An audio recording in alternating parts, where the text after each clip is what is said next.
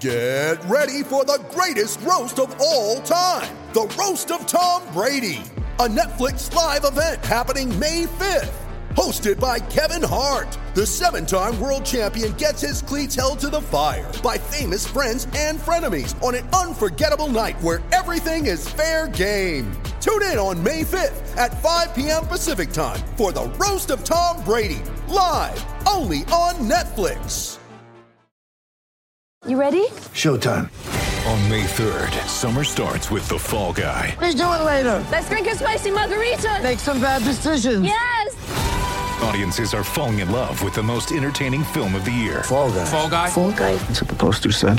See Ryan Gosling and Emily Blunt in the movie critics say exists to make you happy. Trying to make it out? Nope. Because I don't either. It's not what I'm into right now. What are you into? Talking. Yeah. The Fall Guy. Only in theaters May 3rd. Rated PG 13. Three, two, one. When I'm working out. I love to listen to your podcast. Whenever you say something, other people react to it. Taking my breath away, Aaron. Verne Lundquist joins me. Hall of Famer Jim Calhoun, NASCAR icon Dale Earnhardt Jr. Welcome Kirk Herbstreit is on the episode phone. Here. 620 of the podcast, Excluding America. The Aaron Torres Sports Podcast presented by Betfred Sportsbook. It is Thursday, November 20th, 2022. People, I hope everybody's doing. I hope everybody is having a great day. I hope everybody is ready for a loaded Thursday edition of the Aaron Torres Sports Podcast. Here is what you need to know about today's show. We're going to open the second round of college football playoff rankings are here. Don't want to go crazy. Don't want to completely overreact to Tuesday night's results. Um, but with that said, there was a couple interesting things I want to get to, including this. Tennessee is currently at number five after their loss to Georgia. Ahead of them in the two and three position are Ohio State and Michigan. They will obviously play, which leads to the very interesting question. What with one of the teams ahead of Tennessee set to lose, does that guarantee Tennessee ends up in the top four if they win out? I think it's a little bit more complicated than that. We will get to that. From there, we'll take a quick break, get you an update on the Nebraska coaching search. It's been quiet at Nebraska, but we got a report, and it appears as though they are starting to narrow down the list. And we will wrap with college hoops. Monday was the opening night. It was a complete disaster. No marquee games. And your boy AT, listen, I got to fix everything. I got to clean everything up here. I tell you how this gets fixed in the future. We discuss that. And finally, a little recruiting nugget from Memphis that we will hit on before we get out of here. With that said, though, on today's Aaron Torres Sports Podcast presented by Betfred Sportsbook, you know what time it is. It is time to get to the topic of the day. And the topic of the day is that we have that second set of college football playoff rankings, which were dropped on Tuesday. By now, you know the drill, but just as a quick reminder, remember, these are the rankings right now that ultimately matter in college football. So we have the AP and the coaches poll early in the year. That's cool, whatever. But now the committee is getting together every week. They are putting out their top 25, and that top 25 is ultimately what decides the four teams that will make the college football playoff. So they've gotten together. Last week they got together. Tennessee was number one, and we talked about it then. Well, this week they got together again, and I want to do some quick reaction. I don't, again, want to go overboard because of the fact that these rankings are going to change. T- teams are going to lose, like what happened last week. But there are two or three, I think, really important takeaways, including one involving Tennessee.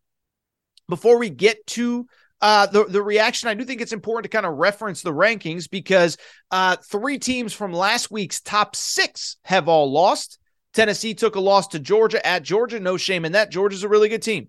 Clemson got smoked by Notre Dame. They were number four, and Alabama obviously just it, it's starting to not look good at Alabama. They lose to LSU on Saturday night in the Bayou. They were number six. So three of the top six teams in the first poll fell. And so these are the new rankings as of Tuesday. Georgia's at number one, Ohio State's at number two, Michigan at number three, TCU undefeated in the Big 12 at number four, Tennessee at number five, Oregon six, LSU, the first two loss team at number seven, USC eight, Alabama nine, Clemson 10, Ole Miss 11, UCLA 12, Utah 13, Penn State 14, North Carolina 15. If you care about the rest, you can look them up. But I do have a few reactions. First of all, let me say this it matters to no one. My first reaction is UCLA is just getting absolutely railroaded. Okay. And I know most of you don't care about UCLA football, although I will say I know we have a few diehard UCLA fans that listen to this show. So shout out to you guys. You know exactly who you are. Maybe there's more of them that I'm not aware of. But why I bring it up, UCLA is getting railroaded at number 12. First of all, they're eight and one. Their only loss was to the number six team in this poll on the road at Oregon. They beat the number 13 team, who, oh, by the way, USC is at number eight, same record. USC lost to the team that UCLA beat.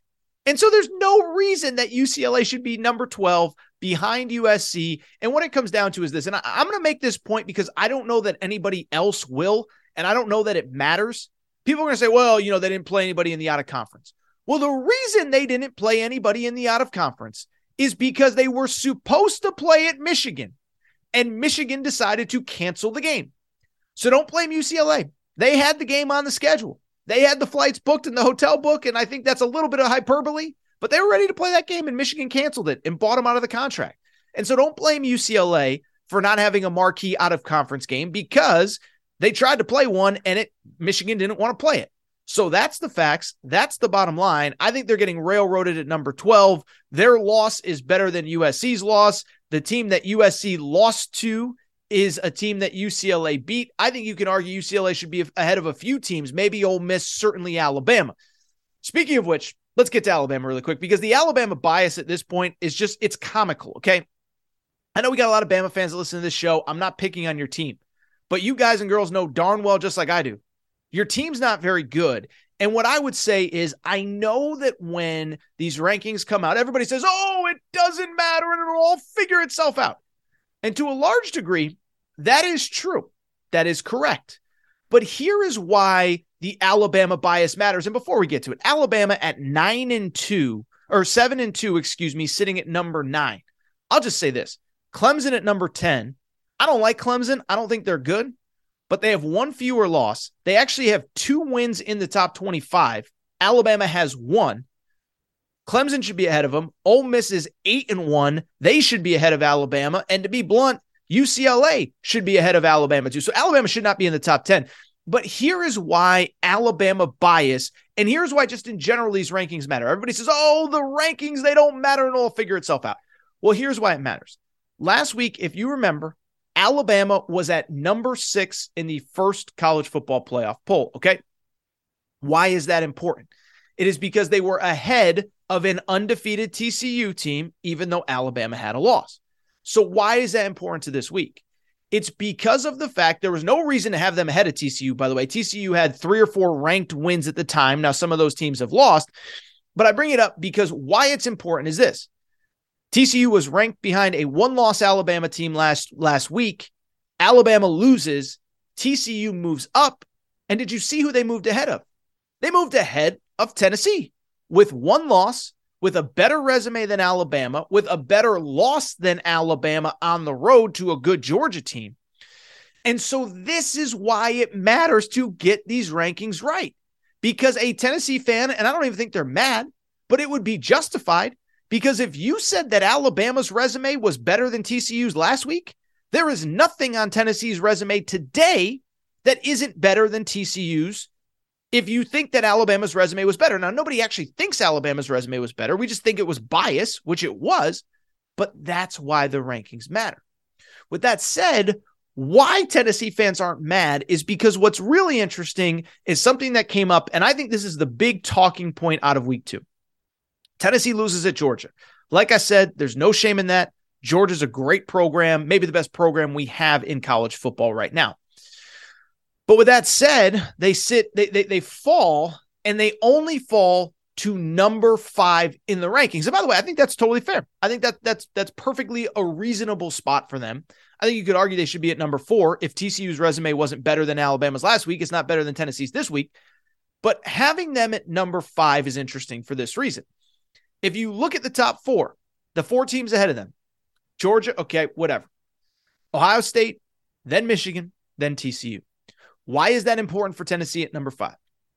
Is because two weekends from now, Ohio State plays Drum roll, please. You guessed it, the Michigan Wolverines. And so I think Tennessee fans are waking up on Tuesday, on Wednesday, Thursday morning, sitting there saying, listen, if we win out, one of the teams ahead of us is going to lose a game. All we got to do is win out from here, and we're going to the college football playoff. Now, what I would say, Tennessee fans, I'm not saying you're not going to the playoff if you win out. That's not what I'm saying at all. But what I would say is be careful thinking that way. And more importantly, I want to get into what would be the scenarios that Tennessee potentially gets left out. Now, if you're a Tennessee fan, here's the good news. I do think you are going to have the trump card over the loser of Ohio State, Michigan. I don't see any scenario where a one loss Michigan or Ohio State gets in over uh, one loss Tennessee, assuming, of course, that none of those teams lose outside of the Michigan Ohio State game. In other words, if Michigan or Ohio State is not the Big Ten champ, I don't think that they're going to have a better resume than Tennessee, who obviously is not going to win the SEC with the way things are currently going. So if it's an 11 and 1 Ohio State or an 11 and 1 Michigan versus an 11 and 1 Tennessee, Tennessee's going to have a better resume. We just talked about it with Michigan. Michigan's schedule stinks. They played nobody in the out of conference except for the UConn Huskies. Played nobody in the out of conference. Okay. Um, on top of that, the, the the Big Ten is just down. So they have a decent win against Penn State at home if they don't beat Ohio State, they have no resume to really speak of. And so, why that's interesting to me, I don't think Tennessee would get jumped by Michigan if they lose to Ohio State. And I don't think Ohio State's going to have much of a leg to, to stand on if they lose to Michigan. They'll have a couple good fringe top 15 ish wins with Notre Dame, which is kind of moving up. Week one, obviously, Ohio State played Notre Dame. Penn State, okay, we'll see where they end. But there's going to be nothing on that resume that that's more impressive than what Tennessee did by going to LSU and getting a win, which is probably going to be your SEC West champ, and then beating Bama at home, even though I think Bama's a little bit overrated right now in the polls. Beyond that, I'd say this I think the Tennessee Clemson conversation becomes interesting. I think the edge would probably go to Tennessee. Again, it comes down to what is Clemson's resume going to look like at the end of the year? Now, right now, NC State is currently seven and two, and they're in the top 20. Are they going to finish that way? I don't know. Florida State, 23rd in the country right now at six and three. So right now they have two top 25 wins. Neither of them is more impressive than Tennessee's two best wins. They will play potentially North Carolina in the conference championship game, which is at number 15. But again, is the, you know, a couple fringe top 15 wins going to be better than what Tennessee has as an 11 and 1 non SEC champion? I'm not sure. I think Tennessee would get in over a one loss Clemson.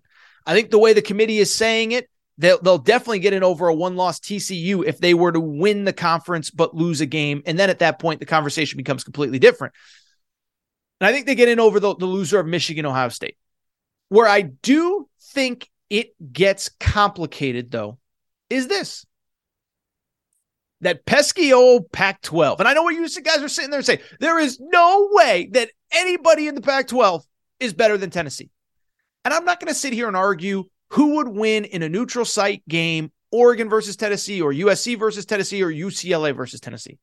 What I do think, though, is that if any of those three, and right now I think it's important to note, Oregon is undefeated, or Oregon, excuse me, is eight and one, UCLA and USC, all three are eight and one. I do think there'd be an interesting argument about all three if they were to win out and win the conference. Keep in mind, by the way, next week we'll get some clarification. Oregon will play Utah at home. Utah is a top 15 team as well. And USC and UCLA will play at the Rose Bowl next Saturday. So we'll get some clarification on this. But I think all three of those teams, if they were to win out, they would have a very compelling case that they should jump Tennessee over, they should get into the playoff over Tennessee as a one loss Pac 12 champ. And let me explain why. Let's start with UCLA. Because I think people would sit there and say, well, UCLA didn't play anybody in the out of conference. There's no way they deserve to be in over Tennessee. And what I would say is right now, Tennessee, UCLA doesn't have a resume that's anywhere close to Tennessee's. But think about what UCLA could be by the end of the year. Right now, they do have one very impressive win Utah at home. Utah's currently number 13, 7 and 2 overall. We'll see what happens next week with Utah. Then they play USC. USC could be a 10 and 2 team to finish the season if UCLA beats them. So if UCLA beats USC and Utah, those are two pretty good wins. And then, oh, by the way, if Oregon wins out, they're going to be a top five team going into conference championship week. Remember, Michigan or Ohio State is going to lose. Tennessee is going to go into the four spot. Oregon's going to be number five. If you beat a top five Oregon team, all of a sudden by the end of the year, that UCLA resume looks pretty darn impressive. Three wins against teams that are going to finish in the top 15. And here's the caveat at that point, UCLA would have avenged the only loss of their season. They played Oregon at Oregon and got smoked. Okay. I'm not trying to discredit Oregon for that. But what I am saying and why I think it's important is if UCLA were to beat Oregon in a rematch, you could sit there and say, hey, they went on the road. It wasn't their best day.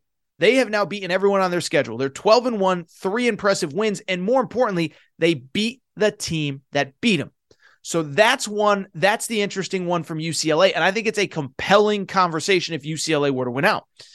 Let's look at USC because I think USC is really interesting. Now, USC, if you told me who is most likely to win out, believe it or not, I would say USC is probably in the third position.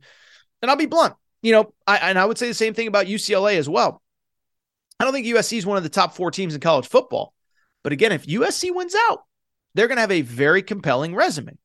Right now, there really is no great win on UCLA, uh, USC's resume, which is why I don't understand why they're ranked ahead of UCLA. But if they were to win out, here's what their resume would be. First off, their only loss would be by one point on the road at Utah, which is going to finish in the top 15. Then they would have beaten UCLA on the road, which we're talking about a potential top 10 team. Obviously, they beat Oregon in a neutral site conference championship game at that point, that is probably a top five to top 10 win. But here's the catch on top of playing UCLA this, this two weeks from now, and on top of playing Oregon potentially in the Pac 12 championship game, they also play Notre Dame. And all of a sudden, Notre Dame is ranked number 20 right now and just beat Clemson. So all of a sudden, by the time you play Notre Dame, they could be a top 15 win. Now, they would fall if they lose to USC. But if USC wins that game, you're talking about in the final month of the season, a win at UCLA, Notre Dame at home, Oregon on a neutral field. That's a pretty good last month. You're talking about three wins in the top 20, two in the top 15, one probably in the top five by the time you play Oregon. And on top of all of that, you have a situation where uh, you know you you you did what you were supposed to do late. You had success late. Um, and two of those wins, you know, the, the the the one win, excuse me, the one loss would have been by one point against a good team. This isn't Clemson getting destroyed, okay? This is a loss to a good team by one point on the road when you have the ball a chance to win late. So that's the USC argument. Now, Oregon, that one's probably the most interesting. If Oregon were to win out, here's what they would do. Already beaten UCLA, beat them convincingly. Play Utah next week, another top 15 win if they were to get it. And then they would play USC or UCLA in the Pac 12 championship game, whoever wins that game. So you're now looking at either two wins over UCLA plus a win over uh, Utah, or a win over the three other best teams in your league, asserting yourself as by far the best team. Then Oregon and Dan Lanning go to the podium the night of the Pac 12 championship game and say, We beat everybody in our conference.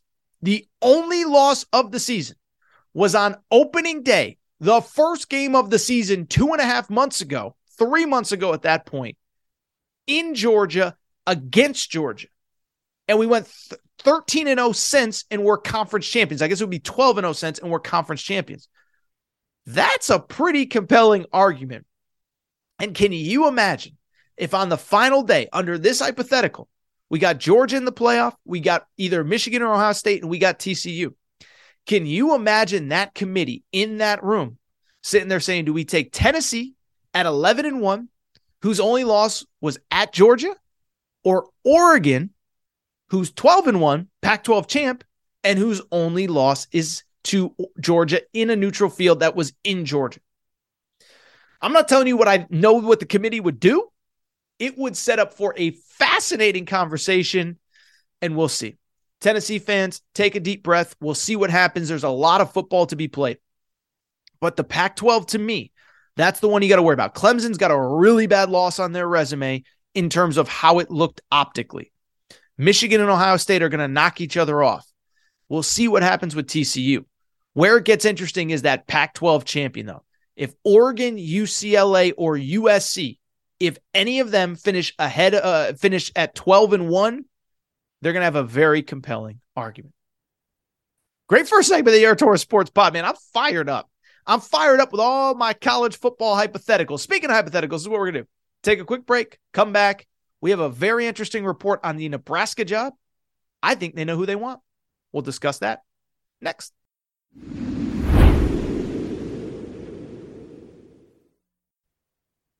All right, we're going to get back to the show in a minute. But before we do, I want to welcome back our presenting sponsor, Betfred Sportsbook and the Betfred Sportsbook app. Listen, I've told you all about Betfred since we started with them at the start of football season. They began in the UK, 1967, one of the most respected shops in the UK, over 1,600 shops in the UK. And since they've come to the United States, they have made a major splash. They are the gambling sponsor of the Cincinnati Bengals, of the Denver Broncos, of the Colorado Rockies. And what I love about Betfred is nobody does more for their customers than Betfred in the Betfred Sportsbook. Listen, I've told you all about it, but the Betfred suite at all the Cincinnati Bengals games is hopping. We, the Aaron Torres pod, have sent people to Denver Broncos VIP tailgates before their games.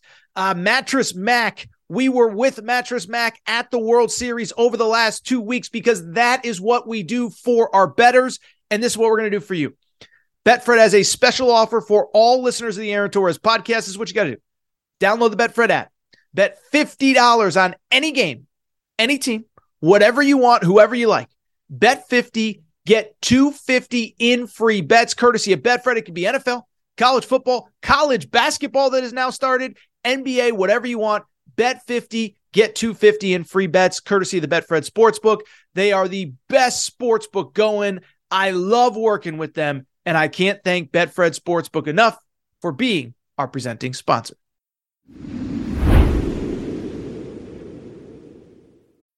When you need mealtime inspiration, it's worth shopping Kroger, where you'll find over 30,000 mouthwatering choices that excite your inner foodie. And no matter what tasty choice you make, you'll enjoy our everyday low prices, plus extra ways to save, like digital coupons worth over $600 each week. You can also save up to $1 off per gallon at the pump with fuel points. More savings and more inspiring flavors make shopping Kroger worth it every time. Kroger, fresh for everyone. Fuel restrictions apply.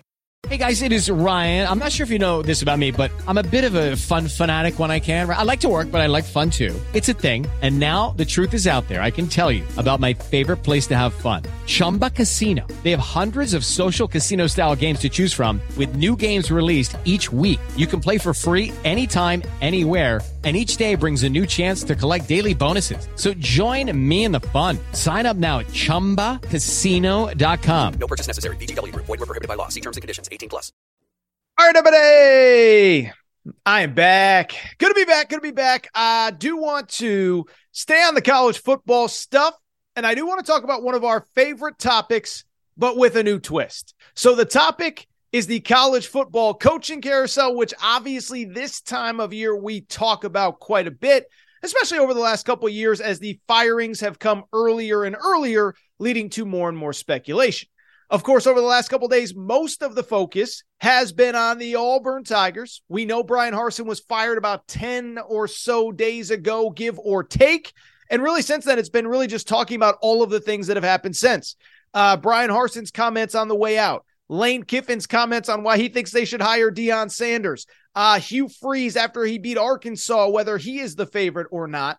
Uh, so we've done a ton of Auburn over the last couple days, but I do find it interesting that the other I would say, marquee coaching job that is really open, at least historically, it's been really, really quiet, hasn't it? Right? Think about Nebraska. Nebraska fires, fires Scott Frost in early September, mid September. Remember, they could have waited till October 1 and saved $7.5 million. And they said, You are so bad. You are bringing us down so hard. We got to get rid of you right now in the middle of September.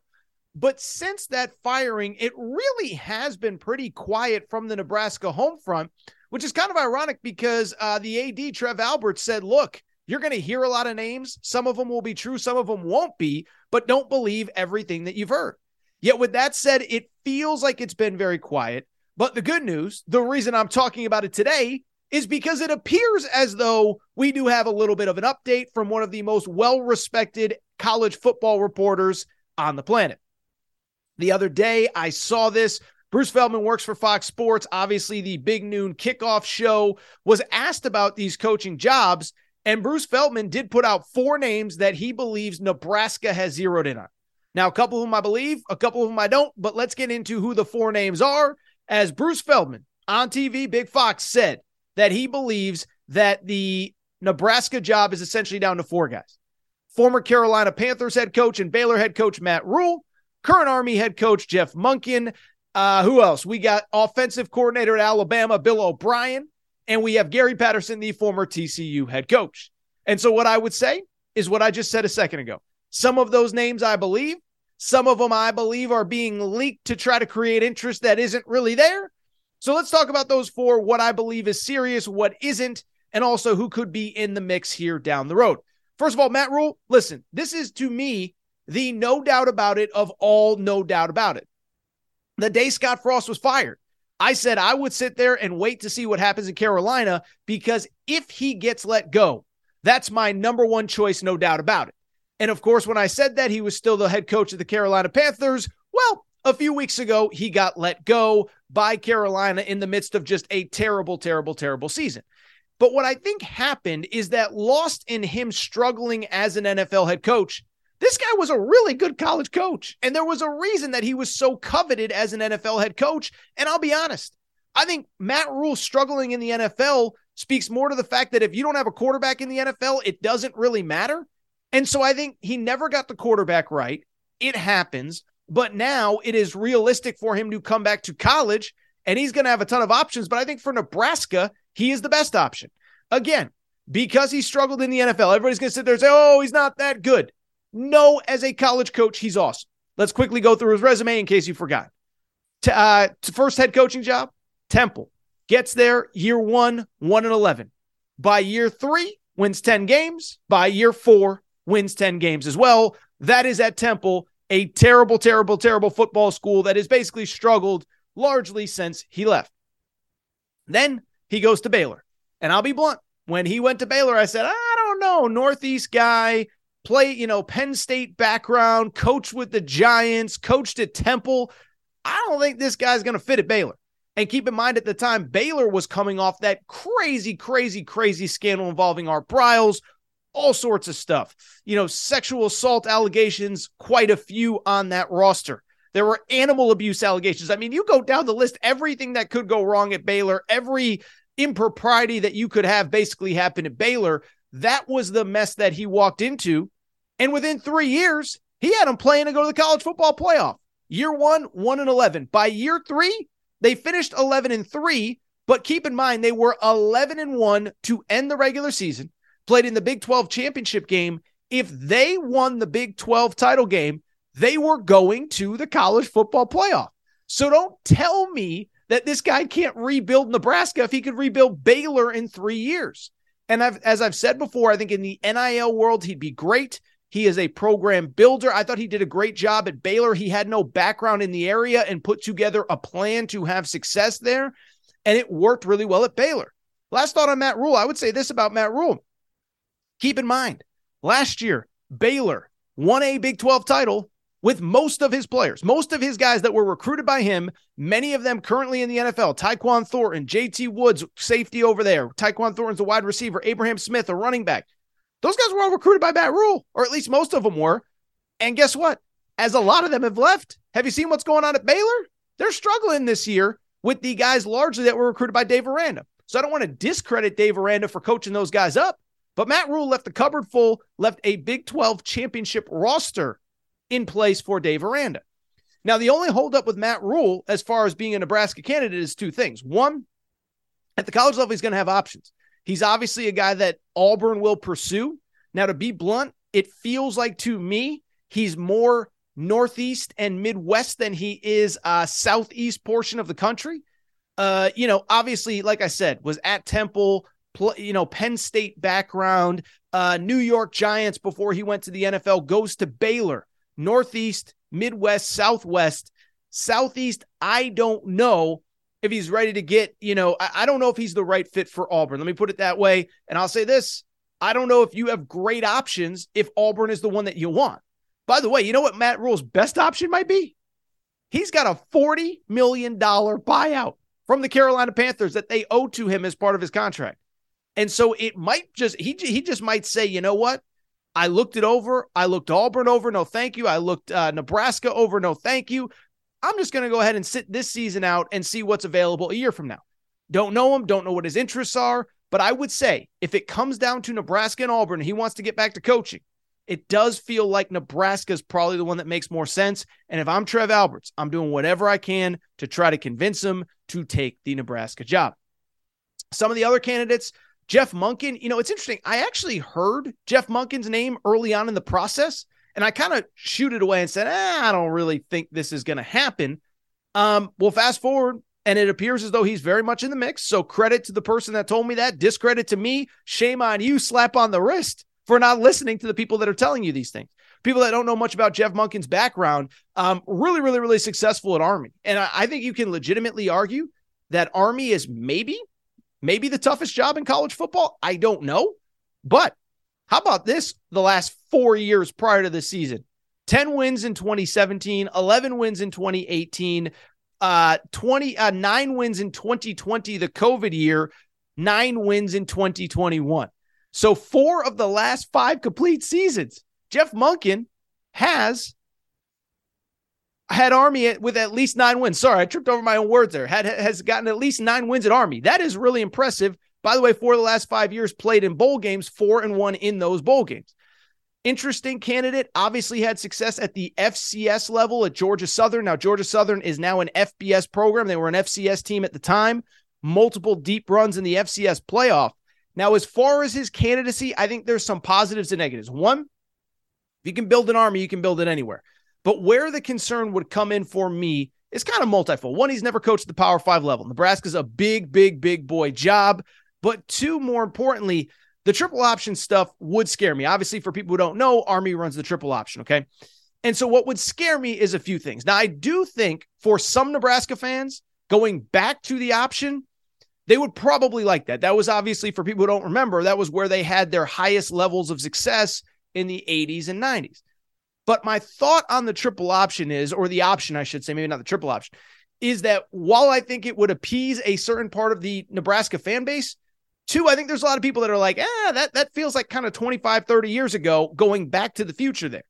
Beyond that, what would really scare me, and we've seen this at Georgia Tech the last couple years, once you commit to going to the triple option, it's like a 10 year process if you ever want to get back. And what I mean by that is you go, it's going to take two or three years to really get the personnel you need to run that system. Even Jeff Monken went four and eight, two and 10 his first two years.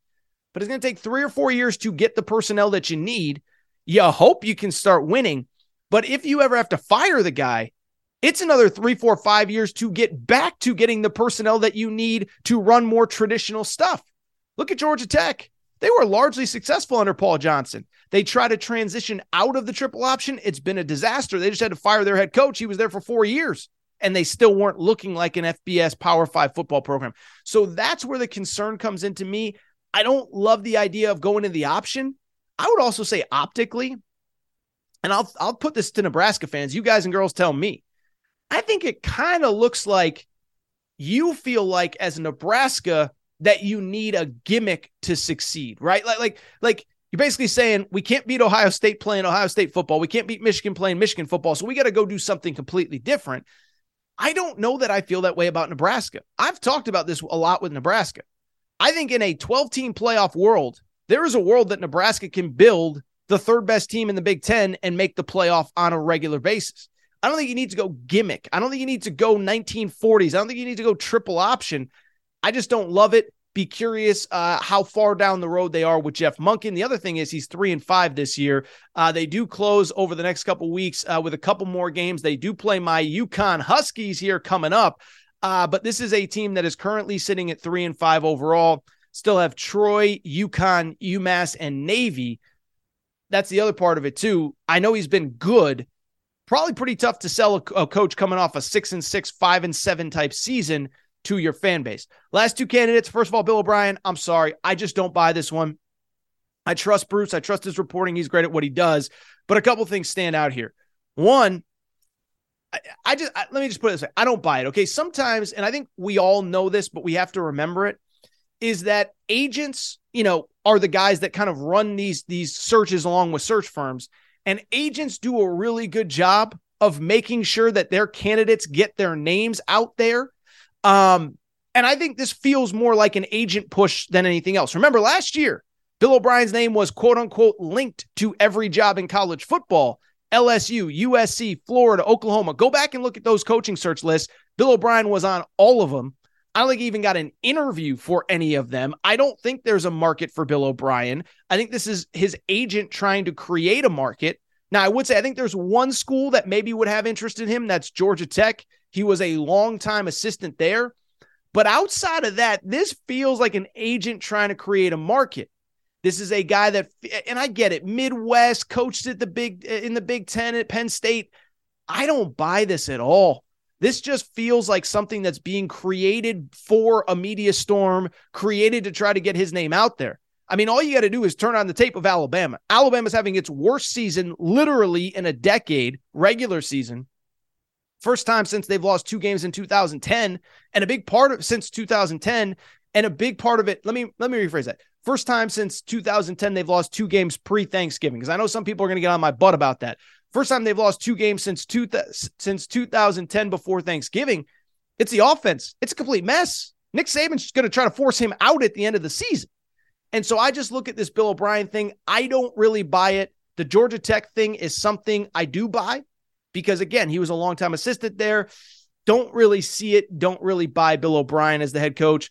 And I'd finally say like Gary Patterson's another one. I, I don't I don't really see it. You look at Gary Patterson, listen, I get the resume, built TCU, Texas ties. You got to recruit Texas to have success at Nebraska, program builder. And if Nebraska just said, like, look, we're going to hire this guy for four or five years, help him, have him help us reestablish everything, and then pass it off to somebody else, okay, that I could buy. But to me, Gary Patterson feels like a, a scorned lover. Feels like you could even see some of his comments in the lead up to his firing, as well as his firing last year at TCU, basically saying, like, I don't need to change. I don't think. And then when he gets fired, like, feels like it's this complete outrage. It's like, no, dude, I get that you've been there 20 years. I get that you led the team to some really successful seasons, but this is a results oriented business and you're not getting the job done the last couple years. Gary Patterson's last four years, here's, here's what they are seven and six, five and seven during the COVID year, six and four, three and five before he got fired last year. And then, oh, by the way, remember, all his players are now in position as I record here on Tuesday night before the playoff poll to potentially make the college football playoff. So don't tell me that he was wrongly fired and he just needs another chance. And I guess that would be my concern. Is this scorned Gary Patterson that wants to prove people wrong because he feels like he was wronged? Or is this Gary Patterson that really in a year away has learned something and is ready to help rebuild the football program? I thought it was interesting, even in Bruce Feldman's comments about Gary Patterson. This is his exact quote. He said, Nebraska has to wonder how confident would they be that they're getting a Gary Patterson 2.0 if they took a chance on him. In other words, has he actually evolved or is it going to be the same guy that was basically 500 over his last four years at Nebraska. So those are the four candidates. I definitely buy Rhule. I don't really get Monken. I don't buy Bill O'Brien at all. I sort of get Gary Patterson. The one variable I would say here as well, there's going to be other candidates, but then also, I just think you have to consider that there's names that we don't know that could be in the mix. Nobody was talking about Brian Kelly for LSU at this point last year. Nobody was talking about Lincoln Riley for USC at this point this time last year. So keep in mind all of that. Somebody is going to be interested, somebody is going to emerge, and I think there are going to be other names outside of it. But I'll say this if Matt Rhule is available, go get yourself a little bit of Matt Rhule. All right, so what I'll do, take a quick break, come back, wrap the show. We're going to take a quick break. You know what it means. We'll be right back.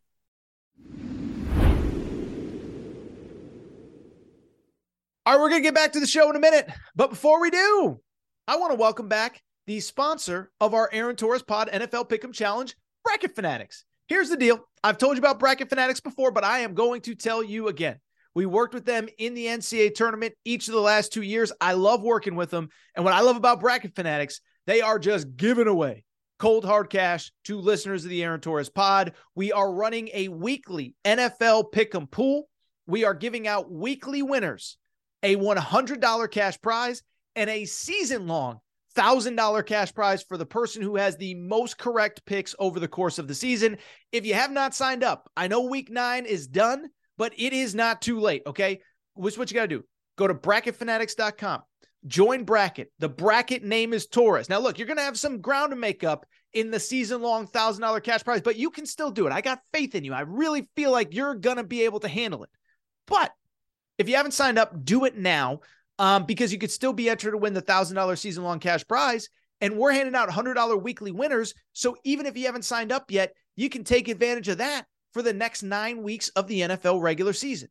Go to bracketfanatics.com, join bracket, bracket name Torres. If you have not signed up yet, it is not too late. And if you have signed up, make sure to make your week 10 picks. Love working with Bracket Fanatics. Bracketfanatics.com, join bracket, bracket name Torres. With lucky landslots, you can get lucky just about anywhere. Dearly beloved, we are gathered here today to. Has anyone seen the bride and groom? Sorry, sorry, we're here. We were getting lucky in the limo and we lost track of time. No, Lucky Land Casino, with cash prizes that add up quicker than a guest registry. In that case, I pronounce you lucky. Play for free at LuckyLandSlots.com. Daily bonuses are waiting. No purchase necessary. Void where prohibited by law. 18 plus. Terms and conditions apply. See website for details.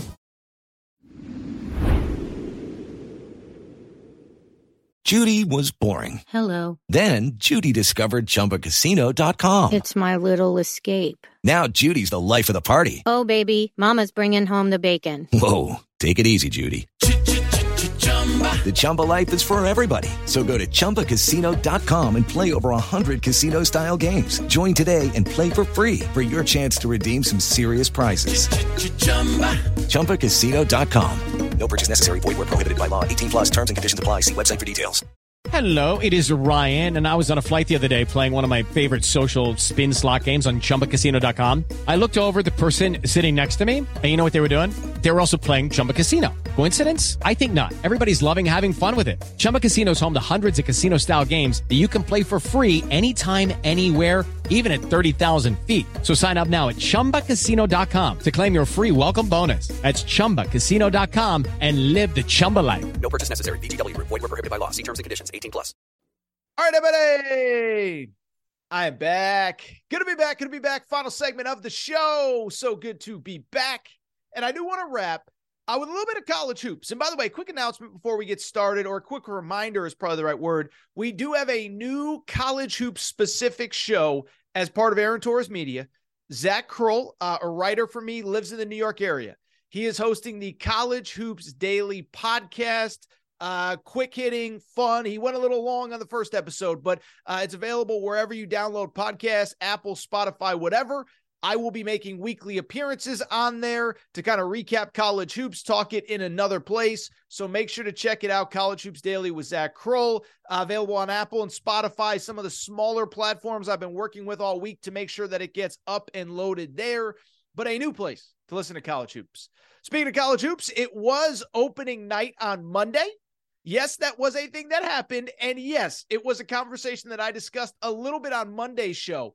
But I just got to tell you, just a colossal all time failure by college hoops with zero impactful, meaningful games. There were, for the first time ever, how about this? All top 25 teams played on the same night in college basketball. Just one problem None of them played each other. We had zero top 25 matchups and, frankly, zero interesting games. It got to the point that it was so bad. I had multiple people, like people that I know, people that I like, people that I respect, texting me on Monday. Wait, tonight's opening night? Wait, these games count? Like I just turned on this channel or that channel. Are these games, do they matter? Yes, they matter. Yes, they count. And I've had multiple people ask me over the last couple days, why did college basketball start off with such a dud, which I want to get into now? And by the way, when I say people asking me, not just fans, not just you guys listening, guys and girls listening. I had other people in the media like Torres, what happened? Why was it so bad? So let's get into it, why it went wrong and how it could potentially be fixed. You know, first of all, there is a reason as to why the opening night of college basketball stunk, okay? It was because uh, election day was Tuesday. Generally, the first night of college hoops is the first Tuesday in November. That's when we have the Champions Classic. I think most of you know, but that is the event that features Duke, Kansas, Kentucky, and Michigan State. Uh, that's usually the first Tuesday of the college. Uh, the first night of the college hoop season is the first Tuesday in November, and we have the Champions Classic. The thing was this year, the first Tuesday in November, it was election day. And if you remember, two years ago, the NCAA and college basketball really made it a priority that, like, hey, when there's an election, we want to give these kids off. We want them to learn about the responsibility of voting and all that good stuff, right? This isn't political, not right or wrong. But one of the things about college is educating people on stuff outside of the sport that they play. And obviously, uh, you know, voting was a, an initiative that college basketball took on and the NCAA took on. And so in 2020, there were no events allowed. Now, this year, it was loosened a little bit but it was frowned upon to really play anything significant. And that was why the Champions Classic was pushed back to next year. And so that's the reason why there were no marquee games. Everybody got their their their opener out of the way on Monday.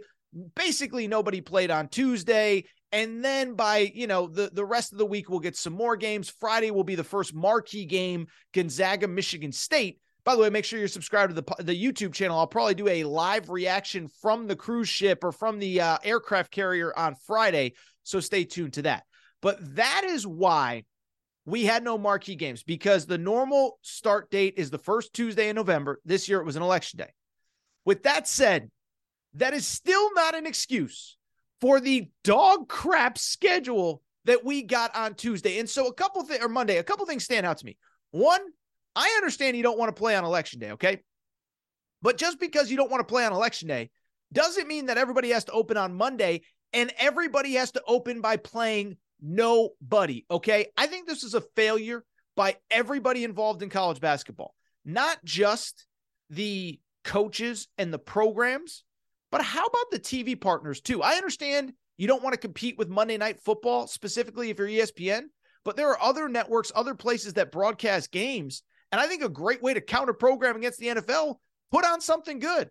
By the way, ESPN put on a game before Monday Night Football. Monday Night Football doesn't kick off till 8:30. You couldn't have given me um, you know, Baylor versus somebody at four o'clock in the afternoon. Baylor played at 11 a.m. Eastern time. Get somebody good, get them in the gym with Baylor, play a meaningful game, which will lead right into Monday Night Football. How about this if you want to get creative? Get somebody to go out to play Gonzaga and have it after Monday Night Football. Monday Night Football is usually done around 11, 11.30 Eastern time. 8:30 Pacific. Give me Gonzaga, San Diego State, or something like that. You mean to tell me that wouldn't have been a huge ratings boom? I believe that it would have. And so it was a failure, not just with the coaches, but with the people who put these games together, the event planners, the TV networks, all that good stuff. There was an opportunity here. And so I don't like it. I would also add this this was something that struck me as well. So I'm not a very religious person, okay? I was not aware that one of the 10 commandments was thou shalt not play the Champions Classic on anything other than a Tuesday. Like, why couldn't we have just done the Champions Classic on a Monday? Why couldn't we have done it on a Wednesday? I'm not saying that it had to be on opening night, but what's going on on Wednesday? A couple crappy NBA games put on college basketball in that time slot. Again, if it's not the Champions Classic, there's no reason you can't play a meaningful game on Wednesday or on Thursday Friday, like I said, we'll finally get Gonzaga, Michigan State on the aircraft carrier. It doesn't make sense as to why we couldn't have done this. And so the question now is one, really, really the question is what went wrong and how does it get fixed? We know what went wrong. There was no good games. Why did it happen? To me, it's pretty straightforward. And it frankly speaks to something that we've discussed quite a bit on this show why it was such a disaster. I truly believe, you know me, I'm not Mr. Blame NC, blame the NCAA on everything guy, but I do think this speaks to something we've discussed on this show quite a bit, which is the lack of leadership at the NCAA level. And what I mean by that is look, the NCAA, it's going through transition. They don't have a president right now. I get it. Okay and they've they've they have much bigger issues to solve besides figuring out how to play a good game on the opening night of college hoops. NIL's got to get figured out. The transfer portal's got to get figured out. But at the same time, you know, I, I do think that there needs to be somebody that looks out for the good of college basketball. It's interesting, right? Um, Coach K has actually been saying this for at least a decade that I know of. We need somebody at the NCAA level that's just in charge of college basketball that only cares about college basketball's best interests, and we don't have that. And I do think it's important. I don't know what the new structure of the NCAA will look like, but I do think it's important, especially in this world that we live in. And I get it, where college football controls everything. We do need somebody that looks out for the good of college basketball and just, you know, looks at the calendar on November 7th or 8th or whatever the date was and says, wait a second, this is how we're opening. No, no, no, no. Let's get a TV partner involved. Let's get two teams involved. Again, there are programs that are willing to play. I heard this narrative of nobody wants to play a marquee game on opening night. Hmm, you sure? I think Mark Few would. I think Scott Drew would. I think um I think there's other coaches. Tom Izzo certainly would. Tom Izzo's not afraid to play anybody anywhere. I can't think of anybody else. You know, North Carolina historically has played on the road early in the season, small venues. So there had to be somebody. And again, I think it just speaks to the idea that there is no leadership at the top and there needs to be somebody at the NCAA level and hopefully in the next iteration of college bas of, of the NCAA that does look out for the good of college basketball. By the way, some of it's on the conferences too. Remember about three or four years ago when they launched the ACC network and they went to 20 league games. Do you remember what they did? They played ACC games to open the season. I don't remember all of them, but Virginia Syracuse was one. Notre Dame North Carolina was one. Um, and maybe that's the answer. Maybe it's going through the conferences. Maybe it's the the the you know the SEC. Greg Sankey saying, "Wait a second now. Nobody wants to take over this opening night in college hoops. Okay, we will." Bruce Pearl, Auburn, pack your bags. You're going to Lexington. Eric Musselman, Arkansas, pack your bags. You're going to, uh, to Knoxville. Now, some coaches like John Calipari would have a heart attack. But again, if it's for the good of the sport, again, this sport needs energy and momentum on opening night, and it just didn't have that. As a matter of fact, I was thinking, I actually think Dana O'Neill from The Athletic wrote something to this effect. I didn't fully read what she wrote, but it is funny that Greg Sankey's trying to screw up the perfect ending to a, a sport in college basketball by expanding the NCAA tournament. Instead, let's work on getting the the start of the season fixed. The end of the season is good, but let's focus on getting the start of the season fixed. I believe that's the answer. Getting some kind of oversight at the NCAA level where somebody just says, like, look, this is what we're doing. Figure it out. You're playing these games. This is how it's going to go down. To me, you can say, oh, that'll never happen. Well, you think Roger Goodell asked Sean McVay if he wants to host the Bills on opening night? Or you think they just put the Bills on the schedule? You think uh, Adam Silver? He might because he doesn't have a backbone. You think he just asks, you know, hey, uh, Lakers, you want to play the Warriors on opening night? Or you just send the Lakers to play the Warriors? So to me, it has to start with leadership. And I think it does fall on the coaches, the, the TV networks, all that good stuff. But what a disappointing night.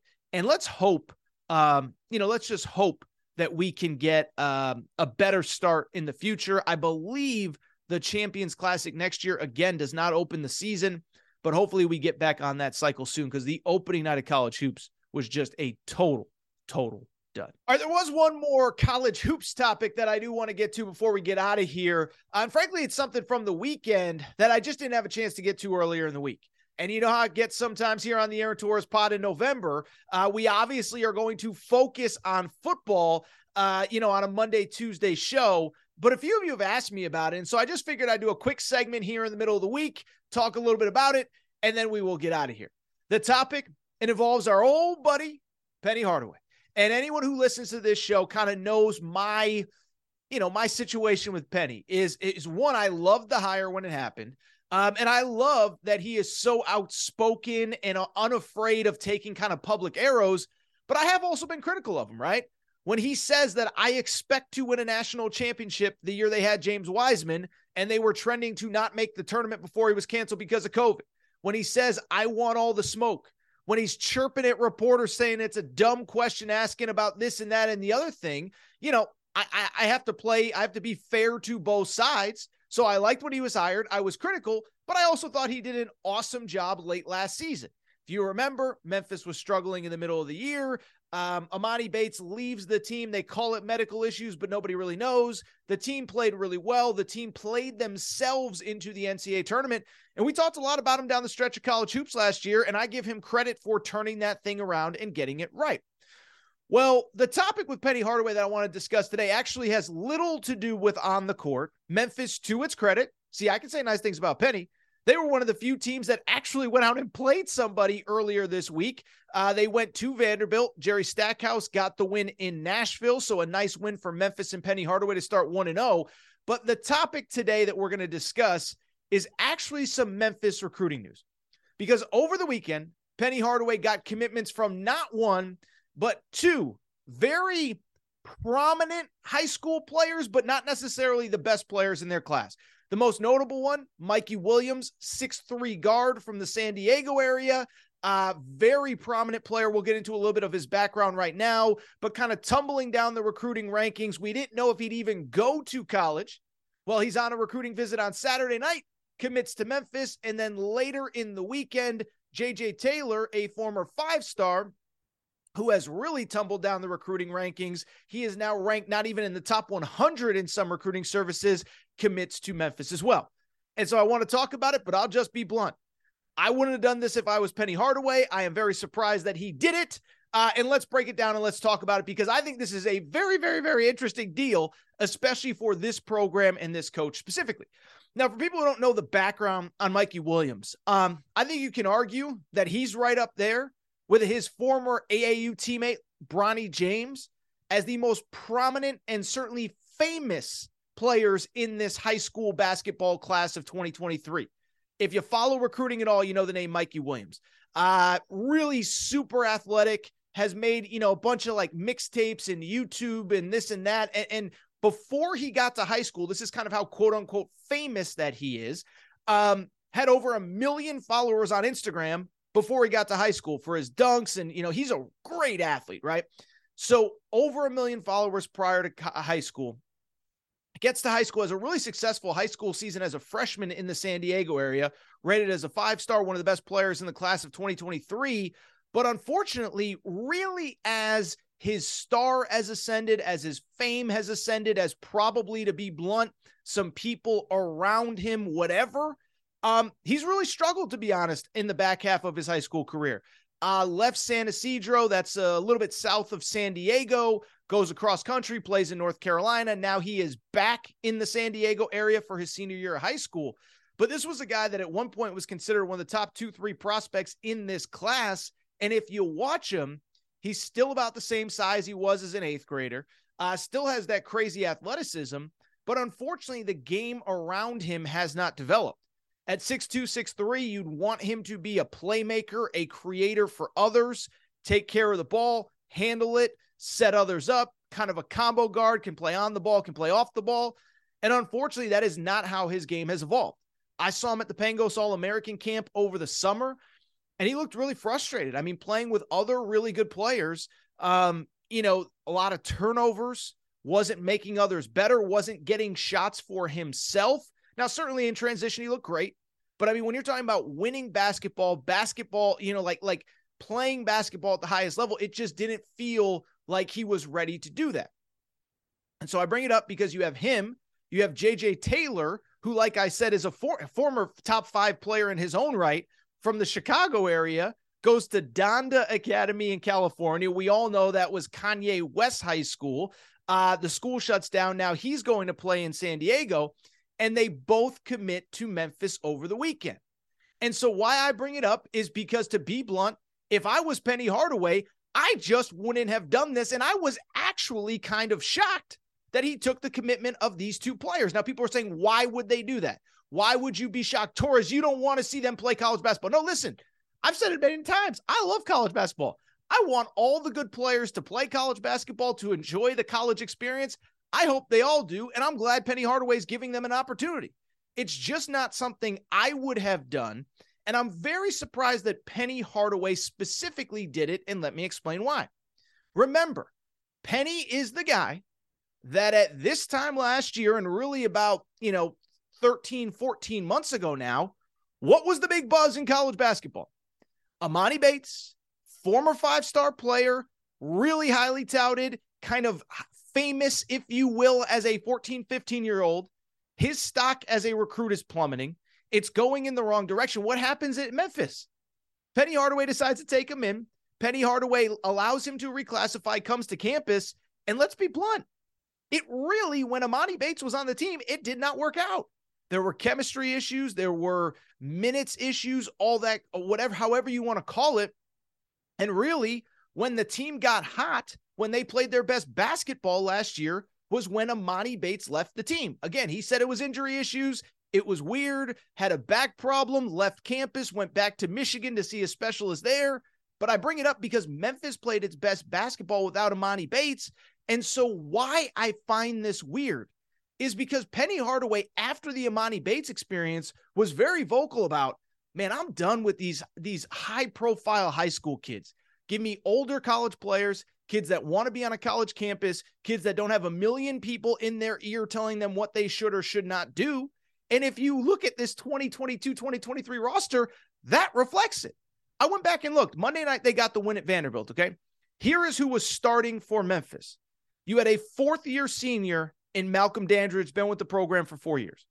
You had three fifth year seniors, including Kendrick Davis, transfer from SMU.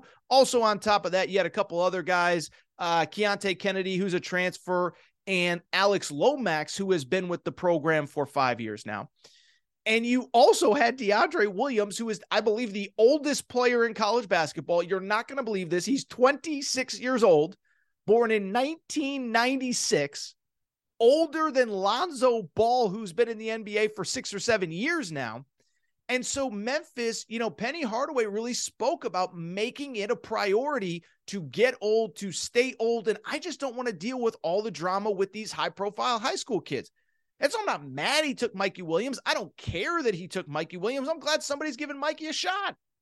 But I'm just surprised that Memphis, after the year that Penny had last year, chose to do this. Now, it could be for any number of reasons. One, I'll say this about Mikey the talent is there, the athleticism is there, the skill is there. I think right now, he has more upside than Emoni Bates did when he arrived at Memphis. That might sound crazy. Emoni was a year or two younger when that happened, but Emoni's not super athletic. He's not super skilled.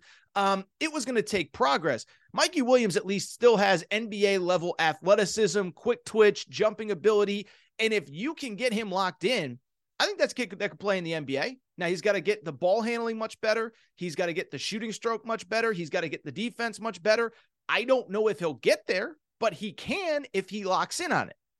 Also, maybe it's just Penny, you know, having a little bit more comfort at his alma mater. I'm not getting in trouble with the NCAA. We dodged that bullet. I made an NCAA tournament, so I have a little bit of leeway. Um, and maybe it's just Penny likes to help kids. And if that's the reason why, then I can't be mad at Penny. If he just wants to give a kid a shot, that's fine.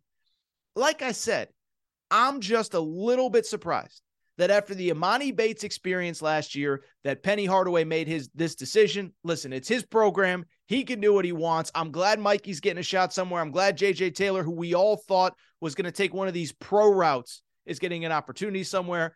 I'm just a little bit surprised by it. All right, with that said, I think that's it for this episode of the Aaron Sports Podcast. Before we get out of here, few things. One, I uh, hope you're subscribed to this show. Apple, Spotify, Amazon Music, Google Music, wherever you listen to podcasts, make sure you're subscribed. Uh, make sure to rate and review the show. Go ahead, give us a quick five stars. Let us know what you like, what you don't like, all that good stuff.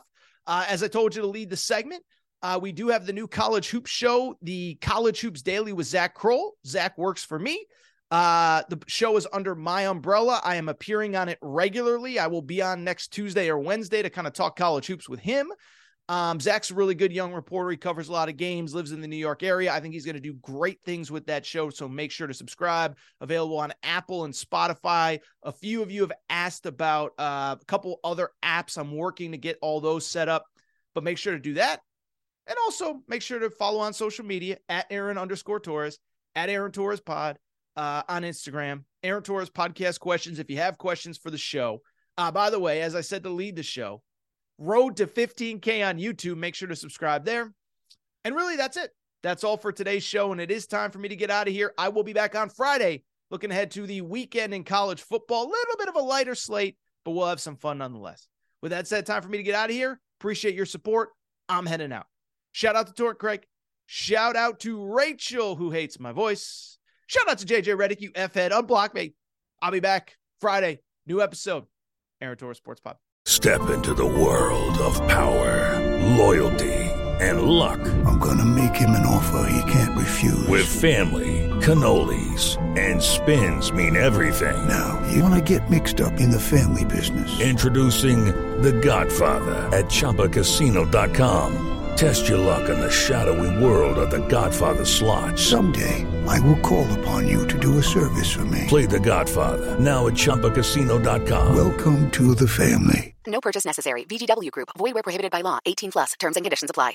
Step into the world of power, loyalty, and luck. I'm going to make him an offer he can't refuse. With family, cannolis, and spins mean everything. Now, you want to get mixed up in the family business. Introducing The Godfather at Chumbacasino.com.